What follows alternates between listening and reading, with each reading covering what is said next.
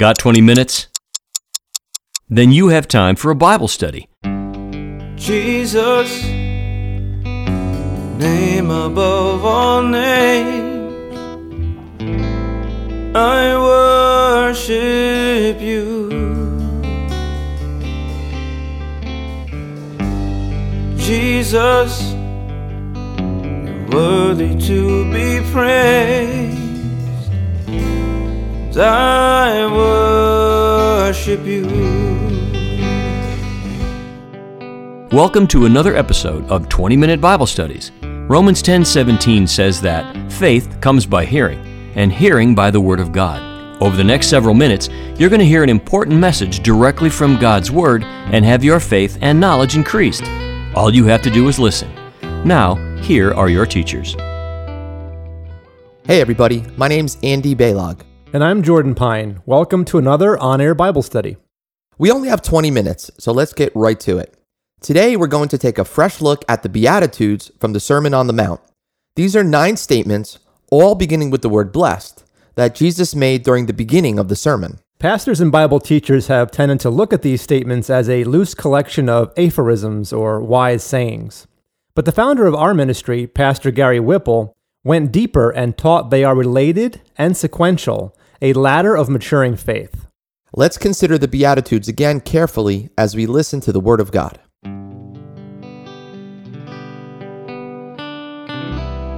A reading from the Gospel of Matthew, chapter 5. Jesus said, Blessed are the poor in spirit, for theirs is the kingdom of heaven. Blessed are those who mourn, for they shall be comforted.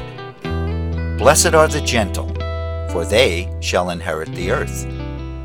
Blessed are those who hunger and thirst for righteousness, for they shall be satisfied. Blessed are the merciful, for they shall receive mercy. Blessed are the pure in heart, for they shall see God. Blessed are the peacemakers, for they shall be called sons of God. Blessed are those who have been persecuted for the sake of righteousness, for theirs is the kingdom of heaven. Blessed are you when people insult you and persecute you, and falsely say all kinds of evil against you because of me. Rejoice and be glad, for your reward in heaven is great, for in the same way they persecuted the prophets who were before you. That was Matthew 5, verses 3 through 11. As always, we begin with the SPACE method. That's our tool for preparing our minds to interpret Scripture correctly. SPACE is an acronym that stands for Speaker, Audience, Context, and Explanation. Hence SP, A, C, and E. So let's use the SPACE acronym on today's passage. First off, the speaker. The speaker here is God the Son, which is Jesus Christ. And we emphasize God the Son to help you remember that Jesus is not just a prophet and a wise rabbi or teacher, but he is God incarnate. The Gospel of John begins In the beginning was the Word, and the Word was with God, and the Word was God. And of course, the Word is Jesus. Continuing in verse 14, it says, And the Word became flesh and dwelt among us, and we saw his glory, glory as the only begotten from the Father, full of grace and truth. And these proofs of Jesus' deity continue throughout the entire Gospel. I'm going to add John 5:18 to the mix of, of verses here, and it reads, "For this reason, therefore, the Jews were seeking all the more to kill him, because he not only was breaking the Sabbath, but also was calling God his own Father, making himself equal with God." And also John 14:7 reads, "If you had known me, you would have known my Father also. From now on, you know him and have seen him."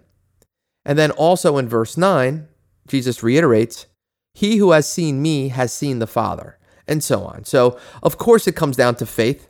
And if you believe the Bible, and you should realize then that the speaker in today's scripture is actually God Himself. As for the audience, it's the crowds or multitudes in one sense, but it's really the disciples. In Matthew 5 1 to 2, we read, When Jesus saw the crowds, he went up on the mountain, and after he sat down, his disciples came to him. He opened his mouth and began to teach them, saying, This is important because it means the teachings are on two levels the basic level for the crowds, representing those with human ears, and the higher level for the disciples, representing those with spiritual ears. This is also the context that we must keep in mind. The entire Sermon on the Mount is really a teaching for disciples or mature Christians. Yeah, great point, Andy. Now that we've reviewed the speaker, audience, and context of our scripture reading, we're ready to attempt an explanation. We said this is a teaching for the mature, but a teaching about what? That's the question. Well, the text gives us a little bit of a clue. Let's notice a few of the key phrases. Verse 3 For theirs is the kingdom of heaven. Verse 5 For they shall inherit the earth. Verse 9 For they shall be called sons of God. Verse 10 For theirs is the kingdom of heaven again. And verse 12 Your reward in heaven is great. Yeah, Jordan, this is the first key to understand regarding the Beatitudes on a deeper level. Just notice that all of the language is about the kingdom. And we see adoption, such as, you know, the words being used, they shall be called sons of God. Right. We see inheritance, and the words used there are, theirs is the kingdom, and they shall inherit the earth. We see reward, where it says, your, your reward in heaven is great. Yeah, the keen listener will also notice the conditional language and the necessity of works here. We must be gentle to inherit the earth, verse 5. We must be merciful to receive mercy, verse 7. We must be pure in heart to see God, verse 8. We must be peacemakers to be called sons of God, verse 9. And those who perform the work of enduring persecution inherit the kingdom in verse 10 and receive a great reward, verse 12. Yeah, so in other words, Jordan, this teaching is not about salvation from hell, which is the gift of God and not as a result of work, so that no one may boast. And we see that in Ephesians chapter 2, verses 8 to 9. Now, this teaching is about salvation into the kingdom, qualification, which is the prize of God, and it requires self control in all things and a disciplining of the body, as the Apostle Paul taught in 1 Corinthians chapter 9. Yeah, great point. And for further proof of this, keep two things in mind. First of all, Jesus was talking to the nation of Israel before his death on the cross here meaning they were still under the law, which is essentially a doctrine of works. And secondly, his message was, Repent, for the kingdom of heaven is at hand, meaning that if the nation had turned back from their sin and accepted Jesus Christ as their Messiah, his kingdom would have started right there and then. In other words, to summarize, no matter how you approach these Beatitudes, they have nothing to do with salvation from hell. Yeah, Jordan. I mean, here's a common question that people might have so, how should we approach the Beatitudes? How should we understand them? Well, let's look at a few points. First, what is a Beatitude? It is a strange word. The Gospels were originally written in Greek, but they were codified by the Roman Catholic Church, which spoke and wrote in Latin. Now, the word blessed, that begins each verse in our reading today, is the word beatitudo in the Latin Bible, which became beatitude in early forms of English. And secondly, Pastor Whipple taught that the order of the Beatitudes is significant and that they form a ladder, if you will, of spiritual maturity. Let's break it down. Verse 3 Blessed are the poor in spirit, for theirs is the kingdom of heaven. So, this is the first realization of a newborn believer. At this first rung of spiritual development, you are, quote, emptied of self importance, self righteousness, and self assurance, end quote, as Pastor Whipple put it. He also said, To be poor in spirit is to realize that one has nothing, and has need of all things. With this awakening, one can see that his own best efforts are totally unacceptable to God, and he needs to let Christ reign in his life. Good, Jordan. So let's move on to verse 4. And that reads, Blessed are those who mourn, for they shall be comforted. So, a few points again. The milk interpretation of this aphorism is that God will comfort those who mourn the death of loved ones. And that's true, and it's beautiful and comforting, but it's not consistent with what is here in this particular verse. For one thing, the word mourn is in the present continuous Greek tense here. It describes an ongoing process. So, for another, the Beatitudes are about the spiritual. It's not a, not the literal. So we got to look at it from spiritual view. So it follows that that this is a spiritual type of mourning. As the second rung in the ladder of spiritual maturity, again, as Pastor Whipple had, had mentioned, it means having sorrow over your constant battle with sin, your own judgment upon yourself. And Pastor Whipple said, We will spiritually mourn if we are spiritually growing. It's only natural. I guess you could say that mourning is kind of like us mourning the death of the flesh, because as we grow spiritually, the flesh slowly dies, but the spirit is growing and it's maturing. Hmm. This mourning springs from a sensitive conscience and a heartbrokenness over our rebellion against God. Good points. Verse 5 says, Blessed are the gentle, for they shall inherit the earth. You know, more commonly we hear, Blessed are the meek. And meekness embodies many great spiritual attributes, including gentleness, lowliness, and the controlling of one's anger. It's the opposite of wrath, which is one of the seven deadly sins, right? Um, you know, we see in James 1:20, "For the anger of man does not achieve the righteousness of God. Therefore, putting aside all filthiness and all that remains of wickedness, in humility receive the word implanted, which is able to save your souls, meaning your psyche, your mind, sanctify your mind, in other words. So, unless a Christian can learn this lesson and grow to this level of maturity, this next rung on the ladder, he or she cannot inherit the earth, according to Jesus' saying, which means really the millennial earth, Andy, the earth during the thousand years of the kingdom. Yeah, no, I agree, Jordan, for sure. So now let's look at verse 6. Blessed are those who hunger and thirst for righteousness, for they shall be satisfied. You know, we receive what Pastor Whipple called imparted righteousness, the righteousness of Jesus Christ when we were saved, the day that we accepted Jesus Christ as the one who died for our sins, who paid for our sins. However, we must continue to hunger and thirst for it. So, you know, that's where we get the idea of being hungry for the word, continually staying hungry for the word. It's also the other side of the quote unquote faithful and wise servant that Jesus mentions later in Matthew, the one who gives his household meat in due season. Keep in mind, the members of the household must be mature enough to hunger for it. Right. Well, the good news, though, is that if you hunger today, like we hope you do, as we hunger, and we know that many of you listening do that because you're listening to these lessons, studying with us, Jesus says that you will be satisfied. Amen. Verse 7 Blessed are the merciful, for they shall receive mercy. This is the first one of the Beatitudes that speaks of conduct and not character. It's also conditional in a way we have seen in many other parts of the Bible. For example, in a related teaching later on in the Sermon on the Mount, Jesus says, Do not judge so that you will not be judged, for in the way you judge, you will be judged. And by your standard of measure, it will be measured to you. That's Matthew 7 1 through 2. Okay, so moving on to verse 8, it reads, Blessed are the pure in heart, for they shall see God. Purity of heart just speaks of a sincere desire and resolve not to sin against God and this is his quote, according to Pastor Whipple. In other words, you know, just to break it down, it involves righteousness and self discipline at a very high level. Yeah, that word self discipline is key. Uh, verse 9, moving on Blessed are the peacemakers, for they shall be called sons of God. Here's another verse that speaks of conduct, not character. It involves a good work, making peace, and the spiritually mature believers that do it reach this higher level of adoption known as sons of God. That's a key phrase. You know, it may seem wrong at first to say that God's children are not all equal. We seem to have this equality, egalitarian aspect of Christianity. And you know, and to say that God's children are not all equal and that in order to achieve higher levels of sonship and inheritance, you must do good works. It, it kind of sounds uh, maybe unorthodox to some people who grew up in uh, traditional mainline Christian churches. But listen to what the Apostle Paul says in his letter to the Roman church, Romans 8 12 to 17. So then, brethren, brethren means people who are already saved, keep that in mind. We are under obligation, not to the flesh, to live according to the flesh. For if, conditional, you are living according to the flesh, that is, doing bad works, you are going to die. And die here means lose your life in the age to come.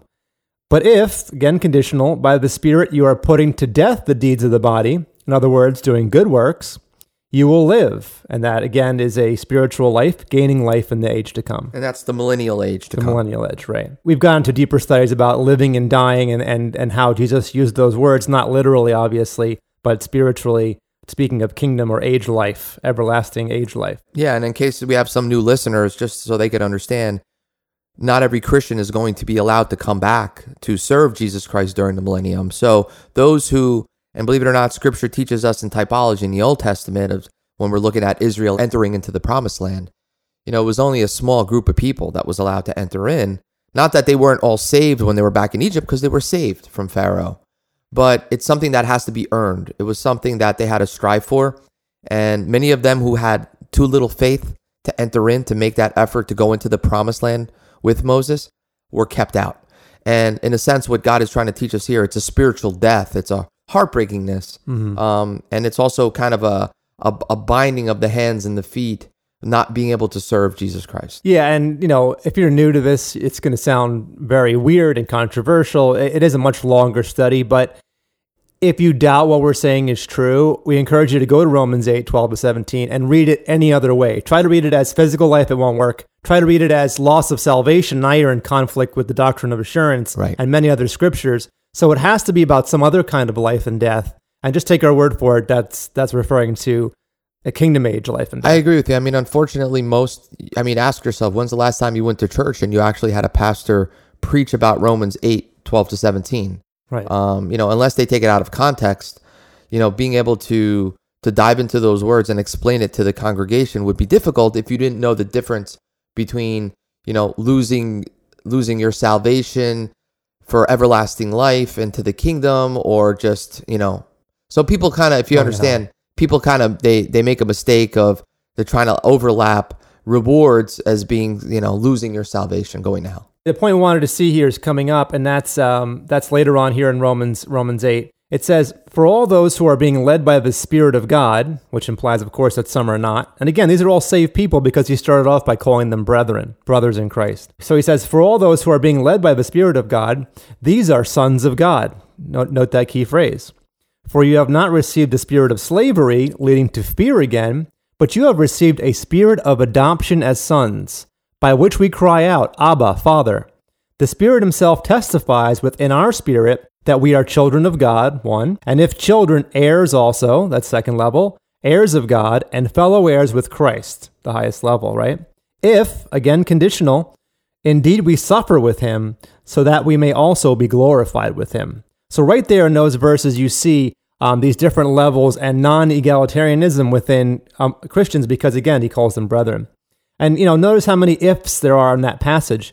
We are not guaranteed equality. We are not automatically sons or heirs or co heirs with Christ. There's this sense of needing to earn that. And then, you know, but finally, I do want to mention again and reiterate that we are all children of God in the sense that we're all saved and that we're not going to hell no matter what. Exactly. Um, but those higher levels, they must be earned. Yeah, amen to that. Great points, Jordan. Moving on to verse 10. Blessed are those who have been persecuted for the sake of righteousness, for theirs is the kingdom of heaven. I love this particular verse. I'm sure a lot of our listeners are very familiar with this verse as well. But note the symmetry with verse 3, which reads, Blessed are the poor in spirit, for theirs is the kingdom of heaven. This tells us unequivocally what the Beatitudes have been about. It's about the kingdom. This final rung on the proverbial ladder, as Pastor Whipple mentioned earlier, is to achieve a level of outspoken righteousness where you are persecuted for it. Now, Pastor Whipple said that according to the scriptures, we have the choice of suffering with Jesus here on earth and then gaining life there in the kingdom or denying him, Jesus Christ, here while we're living and then losing our life there during the millennial kingdom. Sounds a little confusing, but if you think about it now that you have a better understanding of the difference between salvation of the spirit and salvation of the soul, it makes perfect sense. It fits. Now, speaking to his protege Timothy, the apostle Paul promised in 2 Timothy 3:12 it reads, "Indeed, all who desire to live godly in Christ Jesus will be persecuted." I mean, it's just a it's a given. You know, it, it's part of the the progress of maturing and developing as a disciple of Jesus Christ. You know, there's going to be tough days, there's going to be times that God is aware that curveballs are coming our way. So, you know, we just have to kind of toughen up and and do what we have to do and stay strong in the word, stay strong in prayer so that we overcome, you know, any type of tribulations that we see. Yeah, I think we overinterpret that word persecution and we assume that if we're not in a country that's uh, anti Christian and putting us in jail, or, you know, in, in the olden days, of course, they were sawed in half and fed the lions. We tend to think if we're not suffering that level of persecution, that maybe we're missing out on something. It can be it can be easy to overinterpret the word persecution. But really, it's what you said earlier. If you're committed and outspoken in your faith and not afraid, don't hide your light under a bushel, you're, you're going to have attacks from the enemy, and that's going to cause persecution in your life. Even if you're not, you know, if you don't lose your family, lose your home, get thrown in jail, there is still persecution. And in America, we see intellectual persecution, social media persecution. It's going to happen at some point if you're not afraid to speak the truth. Yeah, no, I agree with you 100%. And, you know, Paul actually kind of touches on that subject a little bit. You know, he mentions in scripture in the New Testament that God will only give you as much as you could handle. Right. Now, obviously, if there's people that are being persecuted in China for their faith, God had that planned out already and he knew what they would do. Right. Whereas, you know what, if I'm being persecuted by my parents or, you know, by my wife because, you know, I found this this new love for Jesus Christ and this intimacy that I'm searching for and I'm, I'm starting to live my life according to Scripture and abide with Jesus Christ, then you, you're going to get attacked. So everybody's level of attack or persecution is going to be different. But at the end of the day, it's still persecution. And finally, we have verses 11 and 12, which read Blessed are you when people insult you and persecute you, and falsely say all kinds of evil against you because of me.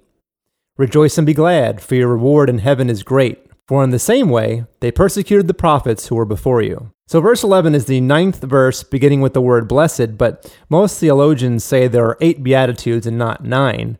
That's because verse 11 seems to go with verse 10. You know, verse 10 Blessed are those who have been persecuted for the sake of righteousness, for theirs is the kingdom of heaven. And then verse 11 Blessed are you when people insult you and persecute you. There's that persecute word again and falsely say all kinds of evil against you because of me. However, notice there's also a shift in voice. Blessed are those becomes blessed are you. And, it's, and that's because Jesus Christ is speaking directly to his disciples for the first time here. Yeah, Jordan, by extension, he's speaking directly to anyone at the highest rung or highest maturity level of Christianity, especially those who will take on the challenge that the prophets took on. And remember, God always promises insult and persecution, but also a special great reward. Amen.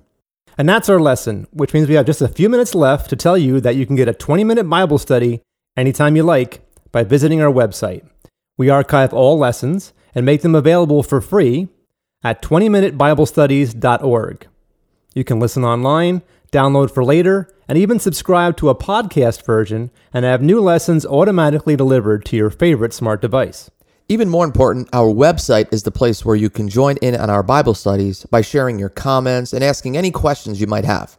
We have a growing social media community and a discussion forum, and we welcome your questions and comments. While you're on the site, you should also sign up for email alerts so we can let you know when new lessons have been added. And when you sign up, our first email back to you will include a link to a special series that we put together titled 10 Mind Blowing Things You Didn't Know Were in the Bible. It's an eye opening set of Bible lessons, and it's our little thank you for joining our online community. It's all on the web at 20minutebiblestudies.org. Or if you don't want to type so much, 20mbs.org. That's the number 20 and then the letters MBS followed by .org. While you're there, please also consider donating in support of our mission to reach as many spiritually hungry Christians as we can. We know so many Christians today are struggling to make time to study God's Word and are feeling guilty they are often unable to do that. We all know studying the Word of God is vital to our spiritual growth, yet it can be so hard sometimes to find a good study group and then attend that group on a regular basis. That's why we created 20 minute Bible studies. Everyone can find 20 minutes for God, and now with this audio program, that's all Christians will need.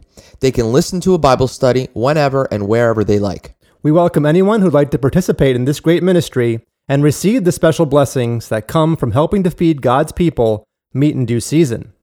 God has blessed this mission financially to the point where all of our ministry's expenses are already taken care of.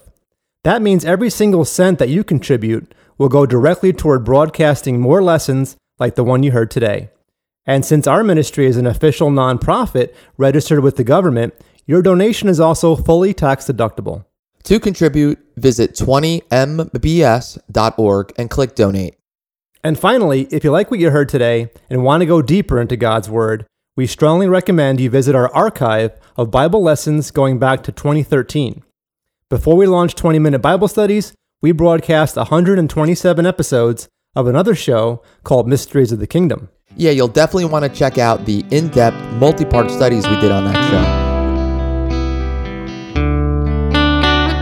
Thanks for joining us for another 20 minute Bible study. Special thanks to the family of Pastor Gary T. Whipple, to the Abundant Life Worship Center for the music for our show, and to Tom Pine for our scripture reading. I'm Steve Zioli, and until next time, may the Word of Christ dwell in you richly.